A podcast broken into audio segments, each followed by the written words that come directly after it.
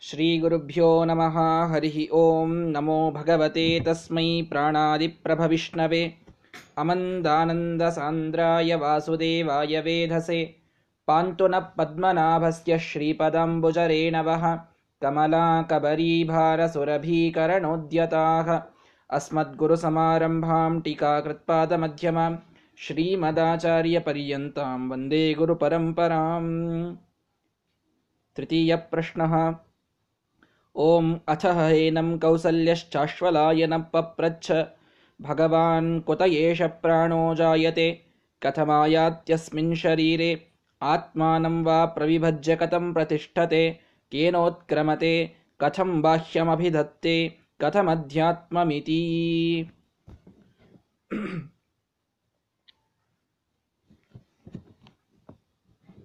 ಮೊದಲಿನ ಎರಡು ಪ್ರಶ್ನೆಗಳಲ್ಲಿ ಕಬಂಧಿಗಳು ಮತ್ತು ಭಾರ್ಗ, ಭಾರ್ಗವ ಋಷಿಗಳು ಪಿಪ್ಪಲಾದರಿಗೆ ಕೇಳಿದಂತಹ ಸೃಷ್ಟಿ ಪ್ರಕರಣ ಮತ್ತು ಸ್ಥಿತಿ ಪ್ರಕರಣವನ್ನು ವಿಸ್ತೃತವಾಗಿ ನಾವು ಕೇಳಿದ್ದೇವೆ. ಎಲ್ಲವೂ ಕೂಡ ಪ್ರಾಣಸ್ಯ ಏತದ್ವಶೇ ಸರ್ವಂ. ಸೃಷ್ಟಿ, ಸ್ಥಿತಿ, ಪ್ರಳಯ ಎಲ್ಲವೂ ಕೂಡ ಪ್ರಾಣದೇವರ ವಶದೊಳಗಿದ್ದು ಹೇಗಾಗ್ತದೆ ಅನ್ನುವುದನ್ನು ಮನೋಜ್ಞವಾಗಿ ಪಿಪ್ಪಲಾದರು ನಮಗೆ ತಿಳಿಸಿಕೊಟ್ಟಿದ್ದಾರೆ. ವಿಸ್ತಾರವಾಗಿ ಸೃಷ್ಟಿಯ ಪ್ರಕರಣವನ್ನು ಹೇಳಿದ್ದಾರೆ. ಸ್ಥಿತಿಯಾಗೋದೂ ಕೂಡ ಎಲ್ಲಾ ದೇವತೆಗಳು ಮಾಡಿದರೂ ಅವರಿಗೆ ಪ್ರೇರಕರಾಗಿ ವಾಯುದೇವರು ಮಾಡ್ತಾರೆ ಅನ್ನುವುದನ್ನು ಬಹಳ ವಿಸ್ತೃತವಾಗಿ ಹೇಳಿದ ಮೇಲೆ ಅಥಃ ಏನಂ ಕೌಸಲ್ಯಶ್ಚ ಅಶ್ವಲಾಯನ ಪಪ್ರಚ್ಛ. ಕೋಸಲ ದೇಶದ ಅಶ್ವಲಾಯನ ಋಷಿಗಳು ಬಂದು ಪಿಪ್ಪಲಾದರಿಗೆ ಮೂರನೆಯ ಪ್ರಶ್ನೆಯನ್ನು ಮಾಡ್ತಾ ಇದ್ದಾರೆ ನೋಡಿ. ಮೂರನೆಯ ಪ್ರಶ್ನೆ. ಏನು? ಭಗವನ್, ಕುತಃ ಏಷ ಪ್ರಾಣ ಜಾಯತೆ. ನೀವಿಷ್ಟೆಲ್ಲ ಎಲ್ಲವೂ ಅವರ ವಶದಲ್ಲಿ ಅನ್ನುವಷ್ಟರ ಮಟ್ಟಿಗೆ ಇವರೇ ಉತ್ತಮ ಅಂತ ಹೇಳಿದಿರಿ. ಈ ಪ್ರಾಣದೇವರು ಯಾರಿಂದ ಹುಟ್ಟುತ್ತಾರೆ? ಮೊದಲಿಗೆ ಹೇಳಿದ್ದಿದೆ ಇದು.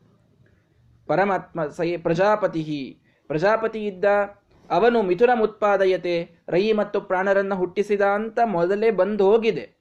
ಮತ್ಯಾಕೆ ಕೇಳ್ತಾ ಇದ್ದಾರೆ, ಯಾರಿಂದ ಈ ಪ್ರಾಣದೇವರು ಹುಟ್ಟುತ್ತಾರೆ ಅಂತ? ಅಂತ ಕೇಳಿದರೆ, ಇಷ್ಟೆಲ್ಲ ಮಹಿಮೆ ಹೇಳಿದರು ನೋಡಿ. ಸೃಷ್ಟಿಯನ್ನವರೇ ಮಾಡ್ತಾರೆ, ಸ್ಥಿತಿಯನ್ನವರೇ ಮಾಡ್ತಾರೆ, ದೇವತೆಗಳೆಲ್ಲ ಅವರಿಗೆ ಈ ರೀತಿ ಪ್ರಾರ್ಥನೆ ಮಾಡ್ತಾರೆ, ಎಲ್ಲ ದೇವತೆಗಳು ಅವರೇ ನಿಯಮನ ಮಾಡ್ತಾರೆ. ಇಷ್ಟೆಲ್ಲ ಹೇಳಿದ ಮೇಲೆ ನಿಜವಾಗಿ ಇವರೇ ಉತ್ತಮನ? ಇವರನ್ನೂ ಹುಟ್ಟಿಸೋರು ಯಾರಾದರೂ ಇದ್ದಾರಾ ಅಂತ ಸಂದೇಹ ಬಂತು. ಆ ಕಾರಣಕ್ಕಾಗಿ ಅಶ್ವಲಾಯನರು ಕೇಳಿದರು, ಈ ಪ್ರಾಣ ಯಾರಿಂದ ಹುಟ್ಟುತ್ತಾನೆ ಇಂತಹ ಉಳ್ಳಂತಹ ಪ್ರಾಣದೇವರಿಗೆ ಜನಕರು ಯಾರು? ಅಂದ್ರೆ ಇವರಿಗಿಂತಲೂ ಉತ್ತಮರಾದವರು ಯಾರಾದರೂ ಇದ್ದಾರೋ ಇಲ್ವೋ? ಅಂತ ಪ್ರಶ್ನೆ. ಗೊತ್ತಿದೆ. ಆದರೆ ಹರಿಸರ್ವೋತ್ತಮತ್ವವನ್ನು ಮತ್ತೆ ಸ್ಥಾಪನೆ ಮಾಡಬೇಕಾಗಿದೆ. ಅದಕ್ಕಾಗಿ ಪ್ರಶ್ನೆಯನ್ನು ಕೇಳ್ತಾರೆ. ಸರಿ, ಪ್ರಾಣದೇವರು ಯಾರಿಂದ ಹುಟ್ಟುತ್ತಾರೆ ಕಥಮಾಯಾತಿ ಅಸ್ಮಿನ್ ಶರೀರೆ. ನೋಡಿ, ಇದು ಒಳ್ಳೆಯ ಒಂದು ಪ್ರಕ್ರಿಯೆಯ ಬಗ್ಗೆ ಪ್ರಶ್ನೆಯನ್ನು ಮಾಡ್ತಾ ಇದ್ದಾರೆ. ಏನು? ಪ್ರಾಣದೇವರು ತಾವು ಪರಮಾತ್ಮನಿಂದ ಹುಟ್ಟಿದ ಮೇಲೆ ನಮ್ಮ ಶರೀರದೊಳಗೆ ಹೇಗೆ ಬರ್ತಾರೆ? ನಮ್ಮ ಶರೀರದೊಳಗೆ ಅವರ ಪ್ರವೇಶ ಹೇಗಾಗ್ತದೆ? ಆತ್ಮಾನಂವಾ ಪ್ರವಿಭಜ್ಯ ಕಥಂ ಪ್ರತಿಷ್ಠತೆ. ಹಿಂದೆ ಹೇಳಿದರು, ಏನು, ಪ್ರಾಣದೇವರೇ ಒಂದು ಮಾತು ಹೇಳಿದ್ದು ನೋಡ್ರಿ. ಏನಂತ, ನಾನು ಐದು ಭಾಗವಾಗಿ ಈ ಶರೀರವನ್ನು ನಾನೇ ಧಾರಣ ಮಾಡ್ತೀನಿ ಅಂತ ಹಿಂದೊಂದು ಮಾತನ್ನು ಪ್ರಾಣದೇವರು ಹೇಳಿರ್ತಾರೆ. ಆತ್ಮಾನಂ ಪ್ರವಿಭಜ್ಯ. ನನ್ನನ್ನು ನಾನೇ ವಿಭಾಗ ಮಾಡಿಕೊಂಡು ಐದು ರೂಪದಲ್ಲಿ ನಾನಿರ್ತೇನೆ ಅಂತ ಹಿಂದೆ ಪ್ರಾಣದೇವರು ಹೇಳಿದರು. ಅದಕ್ಕೆ ಅಶ್ವಲಾಯನರು ಕೇಳ್ತಾರೆ ತನ್ನನ್ನು ತಾನು ವಿಭಾಗ ಮಾಡಿಕೊಂಡು ಐದು ರೂಪದಲ್ಲಿ ಎಲ್ಲಿರ್ತಾರೆ ಪ್ರಾಣದೇವರು ನಮ್ಮ ಶರೀರದಲ್ಲಿ? ಯಾವ ಐದು ರೂಪಗಳು ಎಲ್ಲಿ ಪ್ರಾಣದೇವರು ಇರ್ತಾರೆ ಅಂತ. ಕೇನ ಉತ್ಕ್ರಮತೆ. ಹೇಗೆ ಅವರು ಮೇಲೆ ಹೋಗ್ತಾರೆ? ಹೇಗೆ ಜೀವನನ್ನು ತೆಗೆದುಕೊಂಡು ಮೇಲ್ಗಡೆಗೆ ಅವರು ಹೋಗ್ತಾರೆ? ಉತ್ಕ್ರಮಣ ಮಾಡಬೇಕಾದಾಗೂ ಜೀವ ಪ್ರಾಣದೇವರ ಜೊತೆಗೆ ಹೋಗ್ತಾನೆ ಅಂತ ಹೇಳಿದ್ರಿ, ಅದು ಹೇಗಾಗ್ತದೆ? ಕಥಂ ಬಾಹ್ಯಂ ಇನ್ನು ಹೊರಗಡೆಗೂ ಅವರೇ ಇರ್ತಾರೆ ಅಂತ ಹೇಳಿದ್ರಿ. ಒಳಗಡೆಯಂತೂ ಶರೀರವನ್ನ ಧಾರಣ ಮಾಡೋರು ಅವರು ಅಂತ ಹೇಳಿದ್ರು. ಅಷ್ಟೇ ಅಲ್ಲ, ಬಾಹ್ಯದೊಳಗೂ ಎಲ್ಲ ಕಡೆಗೆ ನಿಂತು ಅವರೇ ನಿಯಮನ ಮಾಡ್ತಾರೆ ಅಂತ ಹೇಳಿದ್ರಿ. ಹೊರಗಡೆಗೆ ಅವರು ಎಲ್ಲಿರ್ತಾರೆ?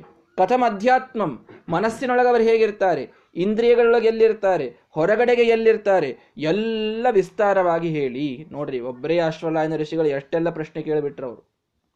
ಇಷ್ಟೆಲ್ಲ ಪ್ರಶ್ನೆ ಕೇಳಿದ್ರು. ಏನು? ಈ ಪ್ರಾಣದೇವರೇ ಉತ್ತಮರ, ಸರ್ವೋತ್ತಮರ? ಇವರಿಗೂ ಹುಟ್ಟಿಸೋರೊಬ್ಬರಿದ್ದಾರ ಅವರು ನಮ್ಮ ಶರೀರದಲ್ಲಿ ಹೇಗೆ ಬರ್ತಾರೆ? ಬಂದರೆ ಐದು ವಿಭಾಗವಾಗಿ ಅವರು ನಿಲ್ಲೋದು ಎಲ್ಲೆಲ್ಲಿ ಹೇಗೆ ಹೇಗೆ ನಿಲ್ತಾರೆ? ಏನೇನು ಕೆಲಸ ಮಾಡ್ತಾರೆ ಅವರು? ಹೇಗೆ ಅವರು ನಮ್ಮಿಂದ ಉತ್ಕ್ರಮಣರಾಗಿ ಮೇಲೆ ಹೋಗ್ತಾರೆ? ಹೇಗೆ ಹೊರಗಡೆಗೆ ಇದ್ದು ನಮ್ಮನ್ನು ನಿಯಮನ ಮಾಡ್ತಾರೆ? ಅಧ್ಯಾತ್ಮದಲ್ಲಿದ್ದು ಹೇಗೆ ನಮ್ಮನ್ನು ನಿಯಮನ ಮಾಡ್ತಾರೆ? ಎಲ್ಲವನ್ನ ವಿಸ್ತಾರವಾಗಿ ನಮಗೆ ಹೇಳಬೇಕು ಅಂತ ಅಶ್ವನಾಯನರು ಪ್ರಶ್ನೆಯನ್ನು ಮಾಡ್ತಾರೆ. ನೋಡಿ, ತಸ್ಮೈ ಸಹೋವಾಚ ಅವರಿಗೆ ಪಿಪ್ಪಲಾದರೂ ಉತ್ತರ ಕೊಟ್ರಂತೆಯೇ ಅತಿ ಪ್ರಶ್ನಾನ್ ಪೃಚ್ಛಸಿ ಬ್ರಹ್ಮಿಷ್ಟೋ ಅಸಿ ಇತಿ. ನೋಡಿ, ಇಷ್ಟೆಲ್ಲ ಪ್ರಶ್ನೆ ಒಮ್ಮೆ ಮಾಡಿ, ಏನದು, ಎಷ್ಟು ಪ್ರಶ್ನೆ ಕೇಳ್ತೀಯಾ? ಒಂದಾದ್ಮೇಲೆ ಒಂದು ಕೇಳು. ಯಾವುದಾದ್ರೂ ಒಬ್ಬ ಲೆಕ್ಚರರಿಗೆ ಹೋಗಿ ನೀವು ಬಹಳ ಪ್ರಶ್ನೆ ಕೇಳಿಬಿಡ್ರಿ. ಅವನು ಮೊದಲು ಸಿಟ್ಟಿಗೆ ಬಂದುಬಿಡ್ತಾನೆ. ಅದರಲ್ಲಿ ಏಕಾದಶಿ ಅಂತೂ ಬಹಳ ಕೇಳೇಬಾರದು. ಅದರಲ್ಲಿ ಎರಡು ಏಕಾದಶಿ ಅಂತೂ ಮೊದಲು ಕೇಳಬಾರ್ದು ನೋಡಿ, ಪ್ರಶ್ನೆನೇ ಕೇಳಬಾರ್ದು ಅವತ್ತು. ನಮ್ಮದೆಲ್ಲ ಹಾಗಿರ್ತವೆ ನಿಯಮಗಳು. ಆದರೆ, ಪಿಪ್ಪಲಾದ್ರಿಗೆ ಹೋಗಿ ಇಷ್ಟೆಲ್ಲ ಪ್ರಶ್ನೆ ಕೇಳಿದ್ರೆ ಅತಿ ಪ್ರಶ್ನಾನ್ ಪೃಚ್ಛಸಿ. ಎಷ್ಟೆಲ್ಲ ಪ್ರಶ್ನೆ ಕೇಳ್ತಾ ಇದ್ದೀಯಲ್ಲ? ಅಂತ ಸಿಟ್ಟಿಗೆ ಬರಲಿಲ್ಲ. ಬ್ರಹ್ಮೆಷ್ಟೋ ಅಸಿ ನೀನು ಭಾರಿ ಬ್ರಹ್ಮನಿಷ್ಠ ಅಂತ ನನಗೆ ಸಿದ್ಧ ಆಯಿತು. ಇಷ್ಟೆಲ್ಲ ಪ್ರಶ್ನೆ ಕೇಳ್ತೀಯ. ಪ್ರಶ್ನೆ ಕೇಳಿದರೆ ಸಂತೋಷ ಪಡುವಂತಹ ಗುರುಗಳಿರಬೇಕು. ಗುರುಗಳಲ್ಲಿ ಇರಬೇಕಾದಂತಹ ಮುಖ್ಯ ಗುಣ ಅಂತ ಸತ್ಯ ಧ್ಯಾನ ತೀರ್ಥ ಶ್ರೀಪಾದಂಗಳವರು ಹೇಳ್ತಾ ಇದ್ರಂತೆ. ಗುರುಗಳಲ್ಲಿ ಇರಬೇಕಾದ ಮುಖ್ಯ ಗುಣ, ಬಹಳ ಸಂತೋಷ ಆಗಬೇಕು. ಪ್ರಶ್ನೆಗಳನ್ನು ಕೇಳಿದರೆ ಜಿಗದಾಡಬೇಕಂತೆ ಗುರುಗಳು. ಶಿಷ್ಯ ಪ್ರಶ್ನೆ ಕೇಳಿದರೆ ಅಷ್ಟು ಸಂತೋಷ ಆಗಬೇಕು. ಯಾಕಪ್ಪ ಪ್ರಶ್ನೆ ಕೇಳ್ತಾ ಇದ್ದಾನೆ? ಹೇಳಿದ್ದೇನು ಮತ್ತೆ ಹೇಳಬೇಕಲ್ಲ ಅನ್ನುವ ಬೇಸರ ಬರಬಾರದು. ಇದು ಗುರುಗಳಿಗೆ ಇರಬೇಕಾದ ಲಕ್ಷಣ ಅಂತ ಹೇಳ್ತಾರೆ. ಹೀಗಾಗಿ ಸತ್ಯಧ್ಯಾನ ತೀರ್ಥ ಶ್ರೀಪಾದಂಗಳವರ ಕಥೆಯಲ್ಲಿ ನಾವು ಕೇಳ್ತೇವೆ. ಯಲಗೂರದಲ್ಲಿ ಗಲಗಲಿಯಲ್ಲಿ, ಬೇರೆ ಬೇರೆ ಕಡೆಗೆ ಅವರು ಸಂಚಾರ ಮಾಡ್ತಾ ಹೋದಾಗ ಗಲಗಲಿಯಲ್ಲಿ ಅವರೊಂದು ಸಲ ಇದ್ದಾಗ, ಆ, ಪಂಡರೀನಾಥಾಚಾರ್ಯ ಗಲಗಲಿ ಅಂತ ಶ್ರೇಷ್ಠ ಸಂಸ್ಕೃತ ಪಂಡಿತರವರು ಅಭಿನವ ಬಾಣಭಟ್ಟರು ಅಂತೆ ಅವರಿಗೆ ಪ್ರಸಿದ್ಧಿ. ಅಷ್ಟು ಒಳ್ಳೆ ಕಾವ್ಯಗಳನ್ನು ರಚನೆ ಮಾಡಿದವರು ಸಂಸ್ಕೃತದಲ್ಲಿ, ಕನ್ನಡದಲ್ಲಿ, ಎಲ್ಲದರಲ್ಲಿ. ಗಂಗಾಲಹರಿ ಅನ್ನುವಂಥ ಉತ್ತಮ ಕೃತಿಯನ್ನು ಕನ್ನಡದಲ್ಲಿ ಬರೆದಂಥವರು. ಆ ಪಂಡಿನಾಥಾಚಾರ್ಯರು ಅವರು ಸಣ್ಣ ಹುಡುಗ ಇದ್ದಾಗ, ಎಂಟತ್ತು ವರ್ಷದ ಹುಡುಗ ಇದ್ದಾಗ ಅವರು ತಮ್ಮ ಒಂದು ಲೇಖನದಲ್ಲಿ ಬರೆದಂತಹದ್ದು. ಸತ್ಯಧ್ಯಾನ ತೀರ್ಥರು ಗಲಗಲಿಗೆ ಬಂದಿದ್ದರು ಗಲಗಲಿ ಅವರ ಮೂಲ ಊರು ಆ ಮೂಲ ಊರಿಗೆ ಸತ್ಯಧ್ಯಾನ ತೀರ್ಥರು ಬಂದಾಗ ಅವರು ಮತ್ತೆ ಪಾಠವನ್ನ, ಸುಧಾ ಪಾಠವನ್ನ ಹೇಳ್ತಾ ಸತ್ಯಜ್ಞಾನ ತೀರ್ಥ ಶ್ರೀಪಾದಂಗಳವರು ಕುಳಿತಿರಬೇಕು. ಒಬ್ಬ ವ್ಯಕ್ತಿ, ಒಬ್ಬ ಶಿಷ್ಯ ಮೇಲಿಂದ ಮೇಲೆ ಮೇಲಿಂದ ಮೇಲೆ ಪ್ರಶ್ನೆ ಹಾಕೋದು. ಬಹಳ ಪ್ರಶ್ನೆ ಹಾಕ್ತಿದ್ರು. ಒಂದು ಮಾತಿಗೆ ಹತ್ತು ಪ್ರಶ್ನೆ ಹಾಕ್ತಿದ್ರು. ಇವರು ಎಷ್ಟು ಪ್ರಶ್ನೆ ಕೇಳ್ತಾರೆ ಅಷ್ಟು ಸತ್ಯಧ್ಯಾನರಿಗೆ ಆನಂದ ಆಗ್ತಿತ್ತಂತೆ. ಅವ್ರು ಮತ್ತೆ ಉತ್ತರ ಹೇಳೋದು ಮತ್ತೆ ಉತ್ತರ ಹೇಳೋದು ಮತ್ತೆ ಉತ್ತರ ಹೇಳೋದು. ಅವರು ಹೀಗೆ ಚಂದ್ರಿಕಾದಲ್ಲಿ ಹೀಗೆ ಬಂದಿದೆ, ಸುಧಾದಲ್ಲಿ ಹೀಗೆ ಹೇಳ್ತಾರೆ, ಹೇಗೆ ಅಂತ ಅವರು ಆ ಶಿಷ್ಯ ಪ್ರಶ್ನೆ ಮಾಡಬೇಕು. ಆಗ ಸತ್ಯಧ್ಯಾನ ತೀರ್ಥ ಶ್ರೀಪಾದಂಗಳವರು ಆ ಚಂದ್ರಿಕಾ ಪುಸ್ತಕ ತಗೊಂಡು ಬರ್ರಿ, ಹೇಳ್ತೀನಿ. ಅಂತ ಅನ್ಬೇಕು. ಚಂದ್ರಿಕಾ ಪುಸ್ತಕ ತಗೊಂಬಾಪ ಪಂಡಿನಾಥಾಚಾರ್ಯ ಸಣ್ಣ ಹುಡುಗರು ಹತ್ತು ವರ್ಷದ ಹುಡುಗರು. ನಿಮ್ಮ ಮನೆಯಲ್ಲಿ ಅವರ ತಂದೆ ಕೂರ್ಮಾಚಾರ್ಯರು ಬಹಳ ದೊಡ್ಡ ಪಂಡಿತರು. ಸತ್ಯಧ್ಯಾನರ ಕಡೆಗೆ ಅವರು ಪಾಠವನ್ನು ಕಲ್ತಂಥವರು ಬಹಳ ಶ್ರೇಷ್ಠ ಪಂಡಿತರು ಕೂರ್ಮಾಚಾರ್ಯರು ಅಂತಂದ್ರೆ. ಅವರು ಸ್ನಾನ ಮಾಡಿದ ನೀರನ್ನು ಸಿಡಿಸಿಕೊಂಡ್ರೆ ಚರ್ಮದ ರವು ಹೋಗ್ತಿತ್ತಂತೆ. ಅಂತಹ ಮಹಾ ಮಹಿಮ ತಪಸ್ವಿಗಳವರು ಕೂರ್ಮಾಚಾರ ಗಲಗಲಿ ಅಂತ. ಅವರ ಮನೆ ಇತ್ತು, ದೊಡ್ಡ ಮನೆ. ಇವತ್ತಿಗೂ ಇದೆ ಅಲ್ಲಿ, ಗಲಗಲಿಯಲ್ಲಿ. ಆ ಮನೆಗೆ ಮನೆಯಲ್ಲಿ ಪುಸ್ತಕಗಳಿರಬೇಕು, ಸತ್ಯಧ್ಯಾನ ತೀರ್ಥರು ಗುಡಿಯಲ್ಲಿ ಗಲಗಲಿಯಲ್ಲಿ ನರಸಿಂಹದೇವರ ದೊಡ್ಡ ಗುಡಿ, ಜಾಗೃತವಾದ ಕ್ಷೇತ್ರ ಅದು ಗಲಗಲಿ ಎನ್ನುವುದು. ಆ ನಮ್ಮ ಊರಿನಿಂದ ಸ್ವಲ್ಪ ಹತ್ತಿರದಲ್ಲಿಯೇ ಇದೆ ಅದು. ಆ ಗಲಗಲಿಯಲ್ಲಿ ಕುಳಿತಾಗ ಮನೆಗೆ ಹೋಗಿ ಪುಸ್ತಕ ತೆಗೆದುಕೊಂಡು ಬಾ ಅಂತ ಈ ಸಣ್ಣ ಸಣ್ಣ ಹುಡುಗರು, ಹತ್ತು ವರ್ಷದ ಹುಡುಗರು, ಏ, ಅದು ಹೋಗಿ ಪುಸ್ತಕ ತಗೊಂಡು ಬಾ. ಅಂತ ಹೇಳಬೇಕು ಸತ್ಯಧ್ಯಾನ ತೀರ್ಥರು ಅಷ್ಟು ಹೇಳಿದ್ದಕ್ಕೆ ಆ ಶಿಷ್ಯ ಬಿಡ್ತಿರ್ಲಿಲ್ಲ. ಅವನೇನು ಪ್ರಶ್ನೆ ಕೇಳ್ತಿದ್ರಲ್ಲ ಆ ಶಿಷ್ಯರು, ಅವರ ಪುಸ್ತಕ ಯಾಕೆ ತರಿಸ್ತೀರಿ? ನಾನು ಬಾಯಿಯಿಂದ ಹೇಳ್ತೇನೆ ಅಂತ ಬಾಯಿಯಿಂದ ಪಂಕ್ತಿಗಳನ್ನು ಹೇಳ್ತಿದ್ರು ಅವರು. ಅಷ್ಟು ವಿಚಿತ್ರ ಇದ್ರು ಅವರು ಶಿಷ್ಯರು. ಸತ್ಯಧ್ಯಾನರಿಗೆ ಬರ್ತಿರ್ಲಿಲ್ಲ ಅಂತಲ್ಲ, ಉಳಿದವರಿಗೆ ರೆಫರೆನ್ಸಿಗಾಗಿ ಪುಸ್ತಕ ತರಿಸ್ಬೇಕು ಅಂತ ಅವ್ರದ್ದು ಸತ್ಯಧ್ಯಾನರಿಗೆ ಬರ್ತಿರ್ಲಿಲ್ಲ ಅಂತ ತಿಳ್ಕೊಳ್ಬೇಡಿ. ಶಿಷ್ಯನಿಗೆ ಬರ್ತಿತ್ತು, ಸತ್ಯಧ್ಯಾನರಿಗೆ ಬರ್ತಿರ್ಲಿಲ್ಲ ಅಂತ ಹಾಗೆ ಹೇಳ್ತಾ ಇಲ್ಲ. ಸತ್ಯಧ್ಯಾನರಿಗಂತೂ ನಮ್ಮ ಗ್ರಂಥಗಳು ಬಿಟ್ಬಿಡ್ರಿ. ಅದ್ವೈತ ವಿಶಿಷ್ಟಾದ್ವೈತ ಗ್ರಂಥಗಳು ಮುಖೋದ್ಗತ ಇದ್ದು ಅವರಿಗೆ. ಅವರ ಮಹಿಮೆಯೇ ಬೇರೆ. ಆದರೆ ಆ ಮುಂದೆ ಕೂತ ಶಿಷ್ಯ ತಾನು, ನನಗೆ ಪುಸ್ತಕ ಬೇಡ, ನನಗೆ ಆ ಪಂಕ್ತಿ ಎಲ್ಲ ಬಾಯ್ಪಾಟಿವೆ ಅಂತ ಹೇಳ್ತಿದ್ರು. ಹೇಳಿ, ಇದ್ರ ಮೇಲೆ ಹೇಗೆ ಅಂತ ಪ್ರಶ್ನೆ ಕೇಳೋದು. ಸತ್ಯಜ್ಞಾನ ತೀರ್ಥರು ಹತ್ತು ಹದಿನೈದು ನಿಮಿಷ, ಒಂದು ಪಂಕ್ತಿ ಆದರೆ ಒಂದು ಹತ್ತು ಹದಿನೈದು ನಿಮಿಷ ಅವ್ರ ಪ್ರಶ್ನೆಗೆ ಉತ್ತರ ಕೊಡೋದು. ಅದಾದ ಮೇಲೆ ಮುಂದೆ ಹೋಗ್ಬೇಕು. ಅಷ್ಟು ಆನಂದದಿಂದ ಉತ್ತರ ಕೊಡ್ತಿದ್ರಂತೆ ಸತ್ಯಜ್ಞಾನ ತೀರ್ಥ ಶ್ರೀಪಾದಂಗಳವರು ಆ ಶಿಷ್ಯನಿಗೆ ಪಂಡಿನಾಥಾಚಾರ್ಯರು ಎಲ್ಲ ಹತ್ತು ವರ್ಷದ ಸಣ್ಣ ಹುಡುಗರು, ಅವ್ರಿಗೆ ನೋಡಿ ಸಿಟ್ಟು ಬರ್ತಿತ್ತು. ನನಗೊಂದು ಕೆಲಸ ಹೇಳ್ತಾರೆ. ಸ್ವಾಮಿಗಳ ಕೆಲಸ ಹೇಳ್ತಾರೆ ಅಂದರೆ ಆನಂದ ನೋಡಿ, ಹೋಗಿ ತಂದು ಕೊಡೋದು. ಸ್ವಾಮಿಗಳ ಮಾತು ಕೇಳಿದೆ ಅಂತ ಒಂದು ಆನಂದ. ಇವ್ರು ನನ್ನ ಸ್ವಾಮಿಗಳು ಹೇಳಿದ್ದನ್ನು ಕೇಳಲಿಕ್ಕೆ ಬಿಡೋದಿಲ್ಲ ಈ ಪಂಡಿತ ಅಂತ ಅವ್ರಿಗೆ ಭಾಳ ಸಿಟ್ಟು ಬರ್ತಿತ್ತಂತೆ. ಆದರೆ ಮುಂದೆ ಗೊತ್ತಾಯಿತು. ಸತ್ಯಧ್ಯಾನತೀರ್ಥ ಶ್ರೀಪಾದಂಗಳವರ ಗರಡಿ ಮನೆಯಲ್ಲಿ ತಯಾರಾದ ಮಹಾವಿದ್ವಾಂಸರವರು ಅವರ ಮೇಲೆ ಸತ್ಯಧ್ಯಾನರಿಗೆ ಮಹಾಪ್ರೀತಿ ಇತ್ತು. ಅವರೇ, ಈ ಸದಾ ಪ್ರಶ್ನೆ ಕೇಳುವಂತಹ ಪ್ರವೃತ್ತಿ ಇತ್ತಲ್ಲ, ಆ ಪಂಡಿತರು ಯಾ, ಬೇರೆ ಯಾರಲ್ಲ? ಮಹಾಹುಲಿ ಗೋಪಾಲಾಚಾರ್ಯರು ಅಂತ ಅವರೇ ಪ್ರಸಿದ್ಧರಾದವರು. ಮುಂದೆ ಸತ್ಯಧ್ಯಾನ ತೀರ್ಥ ಶ್ರೀಪಾದಂಗಳವರ ಅಪ್ರತಿಮ ಶಿಷ್ಯರು, ಅಚ್ಛಿನ್ನ ಶಿಷ್ಯರು. ನನ್ನ ಸೌಭಾಗ್ಯ, ಅವರ ಶಿಷ್ಯರೇ ನಮ್ಮ ಗುರುಗಳು. ನನಗೆ ಅವರು ಪರಮ ಗುರುಗಳಾಗಬೇಕು, ಮಹಾಹುಲಿ ಆಚಾರ್ಯರು. ಅವರ ಶಿಷ್ಯರಾದವರು ನಮ್ಮ ಗುರುಗಳು. ಅದು ನನ್ನ ಭಾಗ್ಯ. ಹೀಗಾಗಿ ಸತ್ಯಧ್ಯಾನ ತೀರ್ಥ ಶ್ರೀಪಾದಂಗಳವರ ಒಂದು ಜೀವನದಲ್ಲಿ ನಾವು ಈ ಕಥೆಯನ್ನು, ನಾ ಕಥೆ ಯಾಕೆ ಹೇಳಿದೆ ಅಂತಂದ್ರೆ, ಪ್ರಶ್ನೆ ಕೇಳಿದರೆ ಎಲ್ಲಿಲ್ಲದ ಆನಂದ ಆಗೋದು ಅದು ನಿಜವಾದ ಗುರುವಿನ ಲಕ್ಷಣ. ಪ್ರಶ್ನೆ ಕೇಳಿದಾಗ, ಏನ್ ಅನಿಷ್ಟ ಇದ್ದಿ? ಬರೀ ಪ್ರಶ್ನೆ ಕೇಳ್ತಿ, ಎಷ್ಟು ಸಲ ಹೇಳಿದ್ರು ತಿಳಿಯೋದಿಲ್ಲ ನಿನಗೆ ಅಂತ ಬೈಯೋರು ಇರ್ತಾರೆ ನೋಡಿ. ಅಥವಾ, ನನಗೆ ಕೇಳಿದೇನು ನಿನ್ನ ಪ್ರಶ್ನೆ? ನನ್ನನ್ನು ಪ್ರಶ್ನೆ ಮಾಡುವಷ್ಟು ತಾಕತ್ ಬಂತೇನೆ? ಹೀಗೆಲ್ಲ ಇರ್ತಾರೆ ಕೆಲವರು. ಇಲ್ಲೊಬ್ರು ಟೀಚರ್ ಇದ್ರು. ಅವ್ರಿಗೆ ಪ್ರಶ್ನೆ ಕೇಳಿದ್ರೆ ಸಿಟ್ಟು ಬರ್ತಿತ್ತು ಅವ್ರಿಗೆ. ನಮ್ಮ, ನಮ್ಮದೇ ಒಂದು ಸಂಸ್ಥೆ, ನಮ್ಮವರದೇ ಸಂಸ್ಥೆ ಅಲ್ಲಿದ್ದರು ಒಬ್ಬರು ಟೀಚರ್ ನನಗೆ ಕೇಳಿದೆ ನನಗೆ ಕೇಳಿದೆ ನನಗೆ ಕೇಳಿದೆ ಅಂತ ಮೈ ಮುಖ ಎಲ್ಲ ಕೆಂಪು ಮಾಡಿಕೊಂಡು ಅಲ್ಲಿಂದ ಕ್ಲಾಸ್ ಬಿಟ್ಟು ಹೋಗ್ಬಿಡೋದು, ಪ್ರಶ್ನೆ ಕೇಳಿದರೆ. ಒಬ್ರು ಯಾರೋ ಪ್ರಶ್ನೆ, ಪಾಪ ಹುಡುಗ ಏಯ್ತ್ ನೈನ್ತ್ ಟೆಂತ್ ಹುಡುಗರು, ಅವ್ರು ಪ್ರಶ್ನೆ ಕೇಳಿ ಮ್ಯಾಥ್ಸ್ ಬೇರೆ ಕಲಿಸ್ತಿದ್ರು ಮ್ಯಾಥ್ಸ್ನಲ್ಲಿ ಪ್ರಶ್ನೆ ಬರದೇ ಇರ್ತದ ಪ್ರಶ್ನೆ ಬಂದೇ ಬರ್ತದೆ. ಪ್ರಶ್ನೆ ಕೇಳಿದ್ರೆ ಸಾಕು, ಸಿಟ್ಟಿಗೆ ಬಂದುಬಿಡೋದು. ನನಗೆ ಕೇಳಿದೆ ನೀನು. ಅವ್ರು ಮತ್ತೆ ನಿಮಗೆ ಕೇಳಬೇಕು ಟೀಚರ್ ನೀವಂದ್ಮೇಲೆ ನಿಮಗೆ ಬಿಟ್ಟು ಮಂದಿಗೆ ಹೆಂಗೆ ಕೇಳಲಿಕ್ಕೆ ಬರ್ತದೆ? ಅಂತ ಹುಡುಗರು. ಏ, ನನಗೆ ಹೆಂಗೆ ಕೇಳ್ತೀನಿ ಇನ್ನು ಪ್ರಶ್ನೆ ಅಂತ ಸಿಟ್ಟಿಗೆ ಎದ್ದು ಕ್ಲಾಸ್ ಬಿಟ್ಟು ಹೋಗ್ಬಿಡೋದು. ಆ ಹುಡುಗನ ಪ್ರಿನ್ಸಿಪಾಲ್ ಕಡೆಗೆ ಒಯ್ದು ನಿಂದಿಸ್ಬಿಡೋದು ಇವತ್ತು ಈ ಈ ಸಾಲೆಯೊಳಗೆ ಇವತ್ತು ನಾನಿರಬೇಕು ಇಲ್ಲ ಇವನಿರಬೇಕು? ಯಾಕೆ? ಪ್ರಶ್ನೆ ಕೇಳ್ತಾನೆ ಇವನು. ಓ ಪ್ರಿನ್ಸಿಪಾಲ್ರಿಗೂ ಸಾಕಾಗ್ಬಿಡುತ್ತೆ. ದಿವಸ ದಿವಸ ಒಬ್ಬರನ್ನ ಕರ್ಕೊಂಡು ಬರೋದು. ಇವನ್ನ, ಇವನಾದರೂ ಇರಬೇಕು, ನಾನಾದರೂ ಇರಬೇಕು. ಓ ಪ್ರಿನ್ಸಿಪಾಲು ಭಾರಿ ಇದ್ರು. ಅವರು ನೋಡಿದ್ರು ನೋಡಿದ್ರು, ನಾಲ್ಕು ದಿನ ನೋಡಿದ್ರು, ಐದನೇ ದಿನ ಸಾಕಾಗಿ ತಾಪ ಆಗಿ ಅವನೂ ಇರಲಿ, ನೀನೂ ಇರು, ನಾನೇ ಹೋಗ್ತೀನಿ ಸಾಲಿ ಬಿಟ್ಟು ಅಂತ ಅವ್ರು ಎದ್ದು ಹೋಗ್ಬಿಟ್ರು ಕಡೆಗೆ. ಹೀಗಾಗಿ ಹೀಗಿರಬಾರದು ಗುರುಗಳು. ಪ್ರಶ್ನೆ ಕೇಳಿದ್ದನ್ನ ತಲೆಗೆ ಹಚ್ಚಿಕೊಂಡು ತಾಪ ಮಾಡಿಕೊಳ್ಳುವಂಥ ಗುರುಗಳಿದ್ರೆ ಉಪಯೋಗ ಇಲ್ಲ. ಪ್ರಶ್ನೆ ಕೇಳಿದರೆ ಆನಂದವನ್ನ ಅನುಭವಿಸುವಂತಹ ಗುರುಗಳಿರಬೇಕು. ಶಿಷ್ಯರಿಗೆ ಅವರನ್ನು ಕಂಡ್ರೆ ಮಹಾ ಪ್ರೀತಿ ಇರ್ತದೆ. ಅದು ನಿಜವಾದ ಶಿಷ್ಯ ವಾತ್ಸಲ್ಯ. ಆದ್ದರಿಂದ ಆಶ್ವಲಾಯನರು ಎಷ್ಟು ಪ್ರಶ್ನೆ ಕೇಳ್ತಾರೆ ನೋಡ್ರಿ ಇಲ್ಲಿ. ಎಷ್ಟೆಲ್ಲ ಪ್ರಶ್ನೆ ಕೇಳಿದರೆ ಅತಿ ಪ್ರಶ್ನಾನ್ ಪೃಚ್ಛಸಿ. ಒಂದೇ ಮಾತು ಪಿಪ್ಪಲಾದ್ರೆ ಹೇಳಿದರು. ಎಷ್ಟೆಲ್ಲ ಪ್ರಶ್ನೆಯನ್ನು ಕೇಳ್ತೀಯಲ್ಲೋ, ಬ್ರಹ್ಮಿಷ್ಟೋ ಅಸಿ ಭಾರಿ ಬ್ರಹ್ಮನಿಷ್ಠ ಅಂತ ನೀನು ತಿಳಿದು ಬರ್ತೀಯ ನನಗೆ? ಸಂತೋಷಪಟ್ಟರು ಭಾರಿ ಬ್ರಹ್ಮನಿಷ್ಠನಾದವನಿಗೆ ಅಷ್ಟೇ ಇಂತಹ ಪ್ರಶ್ನೆಗಳನ್ನು ಕೇಳಲಿಕ್ಕೆ ಬರ್ತದೆ. ಬ್ರಹ್ಮಿಷ್ಠ ಅಂತಂದ್ರೆ ಏನರ್ಥ? ಬ್ರಹ್ಮನಿಷ್ಠ. ಬ್ರಹ್ಮ ಅಂದರೆ ವೇದಗಳು. ವೇದಗಳಲ್ಲಿ ನೀನು ಭಾರಿ ನಿಷ್ಠ ಇದ್ದಂಥವನು. ವೇದಗಳನ್ನು ಬಹಳಷ್ಟು ನೀನು ಕಲಿತೀಯ. ಅದಕ್ಕೆ ನಿನಗೆ ಇಷ್ಟೆಲ್ಲ ಪ್ರಶ್ನೆಗಳು ಬರ್ತಾ ಇವೆ ಅಂತ. ನೋಡಿ, ಕಲಿತಷ್ಟು ಪ್ರಶ್ನೆಗಳು ಬರುತ್ತವೆ ಇದನ್ನು ಅರ್ಥ ಮಾಡಿಕೊಳ್ಳಿ ಎಲ್ಲರೂ ಕೂಡ.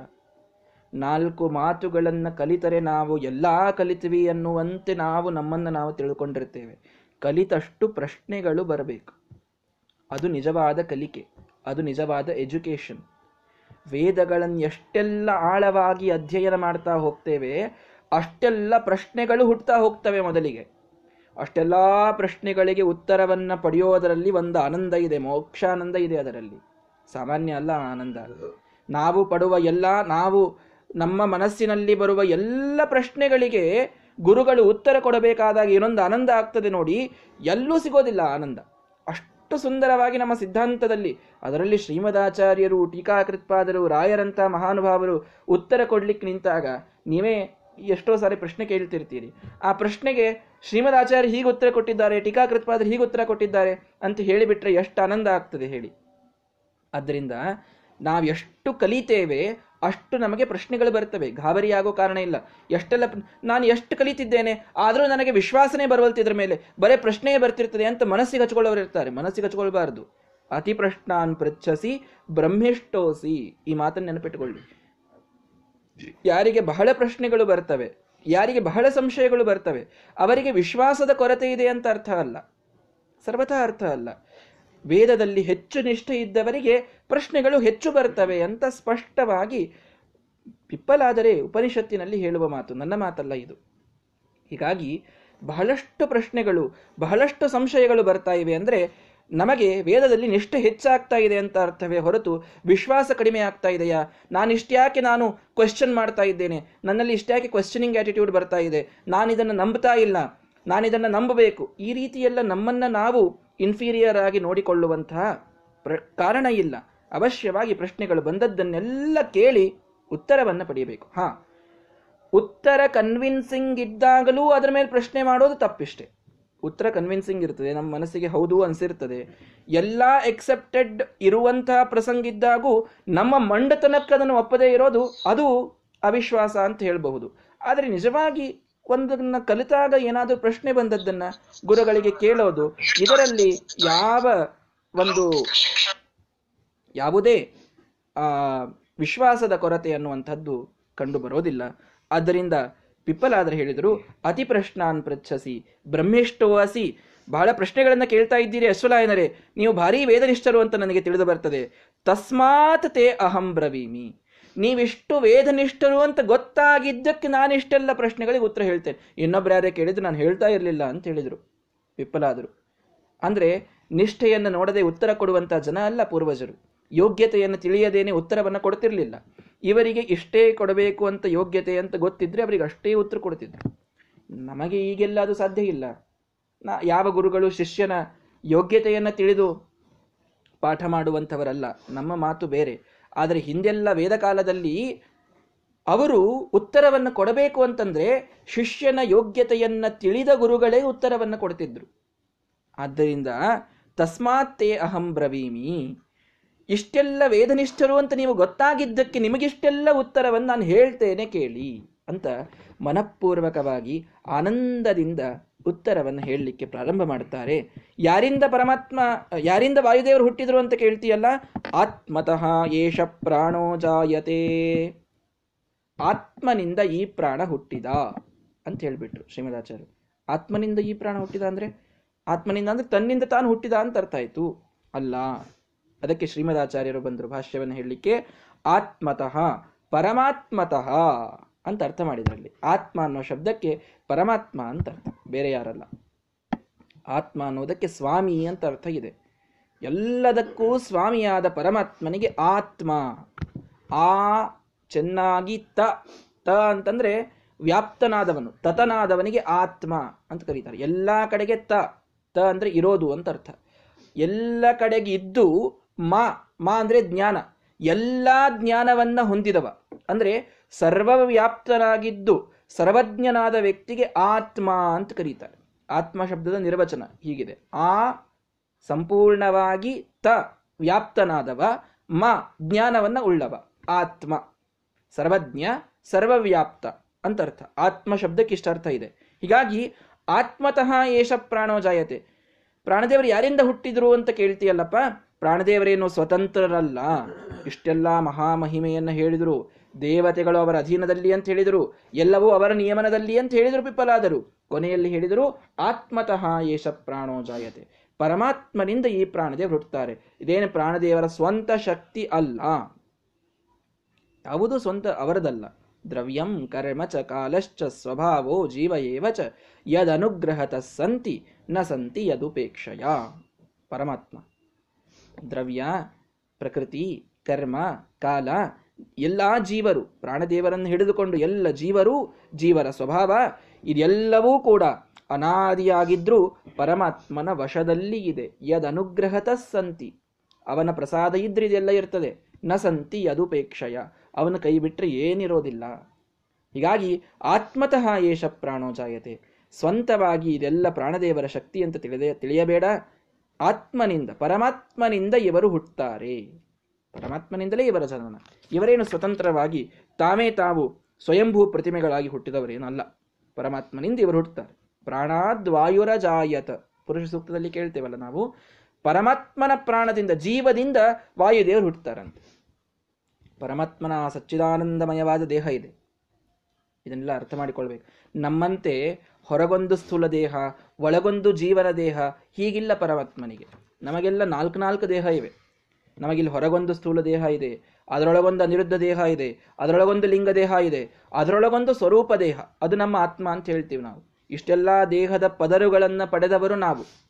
ಪರಮಾತ್ಮನಿಗೆ ಹಾಗಿಲ್ಲ, ಸ್ವರೂಪ ದೇಹ ಒಂದೇ ಇದೆ, ಅದೇ ಹೊರಗೆ, ಅದೇ ಒಳಗೆ. ಎಲ್ಲ ಸಚ್ಚಿದಾನಂದಮಯವಾದಂತಹ ಪರಮಾತ್ಮನ ಅಪ್ರಾಕೃತಿಕವಾದ ದೇಹ. ಆದರೆ ಆ ದೇಹಕ್ಕೆಲ್ಲ ಇಂದ್ರಿಯಗಳಿವೆ. ಆ ದೇಹಕ್ಕೂ ಇಂದ್ರಿಯಗಳಿವೆ. ಅದಕ್ಕೂ ಕಣ್ಣು, ಕಿವಿ, ಮೂಗು, ನಾಲಿಗೆ, ಎಲ್ಲ ಇಂದ್ರಿಯಗಳಿವೆ ನೋಡಿ. ಕೆಲವರು ಪರಮಾತ್ಮನನ್ನು ನಿರಾಕಾರ ಅಂತ ಕರೆದು ಬಿಡ್ತಾರೆ ಅವನಿಗೆ ಆಕಾರನೇ ಇಲ್ಲ ಅಂತ. ಆಕಾರ ಇಲ್ಲ ಅಂತ ಹೇಳಲಿಕ್ಕೆ ಬರೋದಿಲ್ಲ. ಯಾಕೆ? ಬೇರೆ ಬೇರೆ ಬೇರೆ ಇಂದ್ರಿಯಗಳಿಂದ ಬೇರೆ ಬೇರೆ ಬೇರೆ ದೇವತೆಗಳು ಹುಟ್ಟಿದ್ರು ಅಂತ ಪುರುಷ ಸೂಕ್ತದಲ್ಲಿ ಬರುತ್ತದೆ. ಮತ್ತು ಆ ದೇವರಿಗೆ ಇಂದ್ರಿಯನೇ ಇದ್ದಿದ್ದಿಲ್ಲ, ಆಕಾರನೇ ಇದ್ದಿದ್ದಿಲ್ಲ ಅಂದ್ರೆ ದೇವತೆಗಳು ಹುಟ್ಟುತ್ತಾರೆ ಹೇಗಮ್ಮಾಗಿ ಪುರುಷ ಸೂಕ್ತ ನೀವೆಲ್ಲ ಕೇಳಿದ್ದೀರಿ.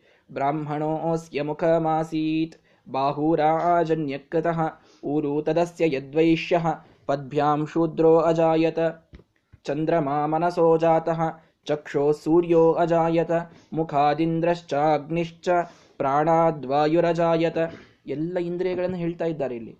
ಆ ಏನು ಮಹಾಪುರ ಪರಮ ಪುರುಷನಿದ್ದಾನೆ ಆ ಪುರುಷನ ಮುಖದಿಂದ ಬ್ರಾಹ್ಮಣರು ಹುಟ್ಟಿದರು, ಬಾಹುಗಳಿಂದ ಕ್ಷತ್ರಿಯರು ಹುಟ್ಟಿದರು, ತೊಡೆಯಿಂದ ವೈಶ್ಯರು ಹುಟ್ಟಿದರು, ಕಾಲಿನಿಂದ ಶೂದ್ರರು ಹುಟ್ಟಿದರು, ಮನಸ್ಸಿನಿಂದ ಚಂದ್ರ ಹುಟ್ಟಿದ, ಕಣ್ಣಿನಿಂದ ಸೂರ್ಯ ಹುಟ್ಟಿದ, ಮುಖದಿಂದ ಇಂದ್ರ ಅಗ್ನಿಗಳು ಹುಟ್ಟಿದರು, ಪ್ರಾಣದಿಂದ ವಾಯುದೇವರು ಹುಟ್ಟಿದರು.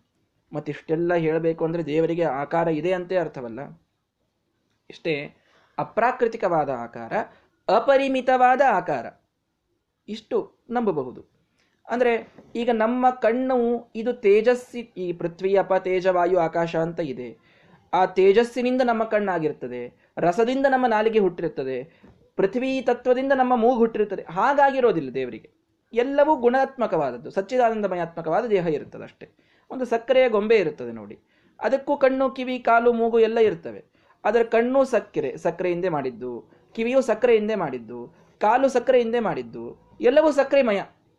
ಹಾಗೆ ಸಕ್ಕರೆಯ ಗೊಂಬೆ ಇದ್ದಂಗೆ ದೇವರದು ಜ್ಞಾನಾನಂದ ತುಂಬಿದಂತಹ ದೇಹ. ಜ್ಞಾನಾನಂದವೆಂಬ ಗುಣಗಳೇ ಅವನ ದೇಹದಲ್ಲಿ ಇರ್ತವೆ. ಅವನ ದೇಹವಾಗಿ ಇರ್ತವೆ. ಅವನಿಗೆ ಪಂಚಭೂತಗಳಿಂದ ಮಾಡಿದ ದೇಹ ಇಲ್ಲ. ಆದರೆ ತಾನು ಅವಶ್ಯವಾಗಿ ಆಕಾರವನ್ನು ಪಡೀತಾನೆ ಪರಮಾತ್ಮ. ಪುರುಷಾಕಾರದಲ್ಲಿ ಪರಮಾತ್ಮನಿದ್ದಾನೆ. ಇದನ್ನು ನಾವು ನಂಬಬೇಕು. ಹೀಗಾಗಿ ಆತ್ಮತ ಏಷ ಪ್ರಾಣೋ ಜಾಯತೆ. ಪರಮಾತ್ಮನ ಏನೊಂದು ಪ್ರಾಣ ಇದೆ, ಜೀವ ಇದೆ. ಅದೇನು ಹೊರಗೆ ಬರೋದು, ಸಾಯೋದು, ಇದೇನಿಲ್ಲ. ಒಳಗಡೆಗಿದೆ ಒಂದು ಜೀವ. ಅದೇ ಹೊರಗೂ ಇದೆ, ಅದೇ ಒಳಗೂ ಇದೆ. ಪರಮಾತ್ಮನ ಐಶ್ವರ್ಯ. ಆ ಜೀವದಿಂದ ಹುಟ್ಟಿದವರು ಪ್ರಾಣದೇವರು. ಪಂಚಪ್ರಾಣ ಎಷ್ಟಿರಬೇಕು ನೋಡಿ. ಪಂ, ಇದು ನಮ್ಮ ಪಂಚಪ್ರಾಣ ನಮ್ಮ ಪ್ರಾಣಕ್ಕೆ ಬಹಳ ಸನಿಹ ಇದ್ದದ್ದು ಅಂತ ಯಾವ್ರಿಗೋ ಒಬ್ಬರಿಗೆ ಕರಿತಿರ್ತೀವಿ ನಾವು. ಅವ್ರು ನಮ್ಮ ಪಂಚಪ್ರಾಣ ಅಂತಂತೀವಿ. ಅಂದ್ರೆ ಏನರ್ಥ ನಮ್ಮ ಬಹಳ ನಮ್ಮ ಪ್ರಾಣಕ್ಕೆ ಹತ್ತಿರದವರು ಅಂತ. ಪರಮಾತ್ಮನಿಗೆ ಪಂಚಪ್ರಾಣ ಯಾರು ಹೇಳಿ? ಪ್ರಾಣಾದ್ವಾಯುರಜಾಯತ. ನಿಜವಾಗಿ ಅವನು ಪ್ರಾಣದಿಂದೇ ಹುಟ್ಟಿದವರು ಅವರು. ಅವ್ರು ಪಂಚಪ್ರಾಣನ ನಿಜವಾಗಿ. ಹೌದೋ ಅಲ್ವೋ? ಯಾಕೆಂದ್ರೆ ಪ್ರಾಣದಿಂದನೇ ಹೊರಗೆ ಬಂದವರು ಅವರು. ವಾಯುದೇವರು. ಆದ್ದರಿಂದ ಆತ್ಮತಯೇಶ ಪ್ರಾಣೋ ಜಾಯತೆ. ಮೊದಲನೇ ಪ್ರಶ್ನೆಗೆ ಉತ್ತರ ಕೊಟ್ಟರು ಯಾರಿಂದ ಇವರು ಹುಟ್ಟುತ್ತಾರೆ ಅಂತ ಕೇಳಿದೆಯಲ್ಲ? ಇವರೇನು ಸ್ವತಂತ್ರರಲ್ಲ? ಪರಮಾತ್ಮನಿಂದ ಇವರು ಹುಟ್ಟುತ್ತಾರೆ. ಯಥೈಷಾ ಪುರುಷೇ ಛಾಯಾ, ಏತಸ್ಮಿನ್ ಏತದಾತತಂ. ಮುಂದಿನದಕ್ಕೆ ಹೇಳಿದರು ಏನು ಅಂದ್ರೆ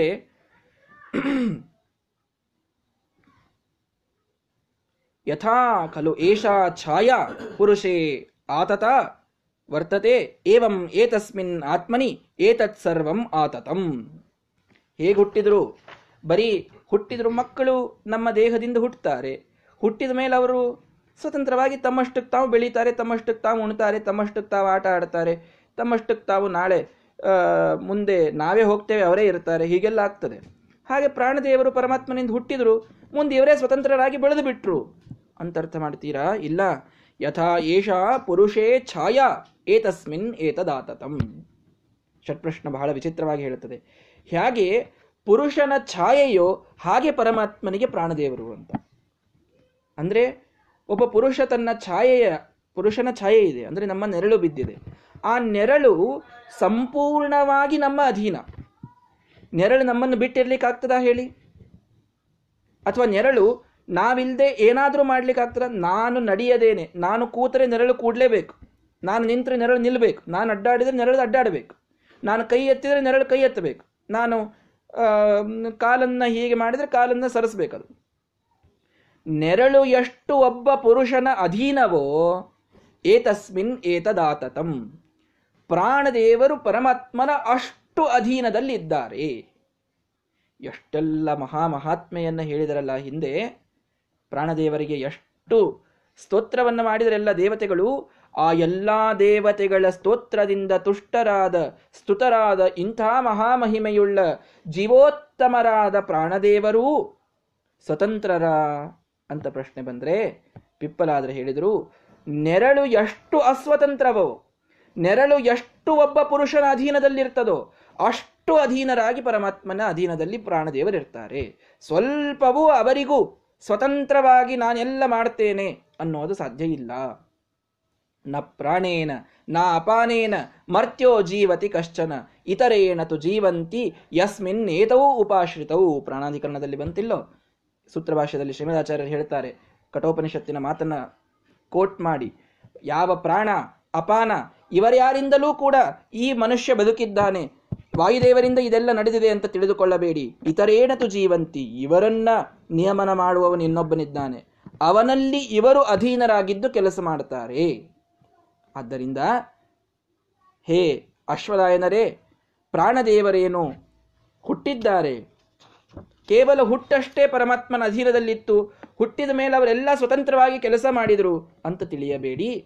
ಪ್ರತಿ ಕ್ಷಣದಲ್ಲಿ ಪರಮಾತ್ಮನ ದಾಸಾನುದಾಸರಾಗಿ ಪರಮಾತ್ಮನ ಅಧೀನದಲ್ಲಿಯೇನೇ ಪ್ರಾಣದೇವರಿರ್ತಾರೆ. ಎಷ್ಟು ಸುಂದರವಾದ ಎಕ್ಸಾಂಪಲ್ ಆಭಾಸಕೋಸ್ಯ ಪವನಃ, ಪವನಸ್ಯ ರುದ್ರಃ ಅಂತ ತಾತ್ಪರ್ಯ ನಿರ್ಣಯದಲ್ಲಿ ಶ್ರೀಮದಾಚಾರ್ಯ ಹೇಳಿದಂತೆ ಈ ಎಕ್ಸಾಂಪಲ್ ಬಹಳ ಸುಂದರ. ನೆರಳಿನ ಎಕ್ಸಾಂಪಲ್ ತಗೊಳ್ಬೇಕು.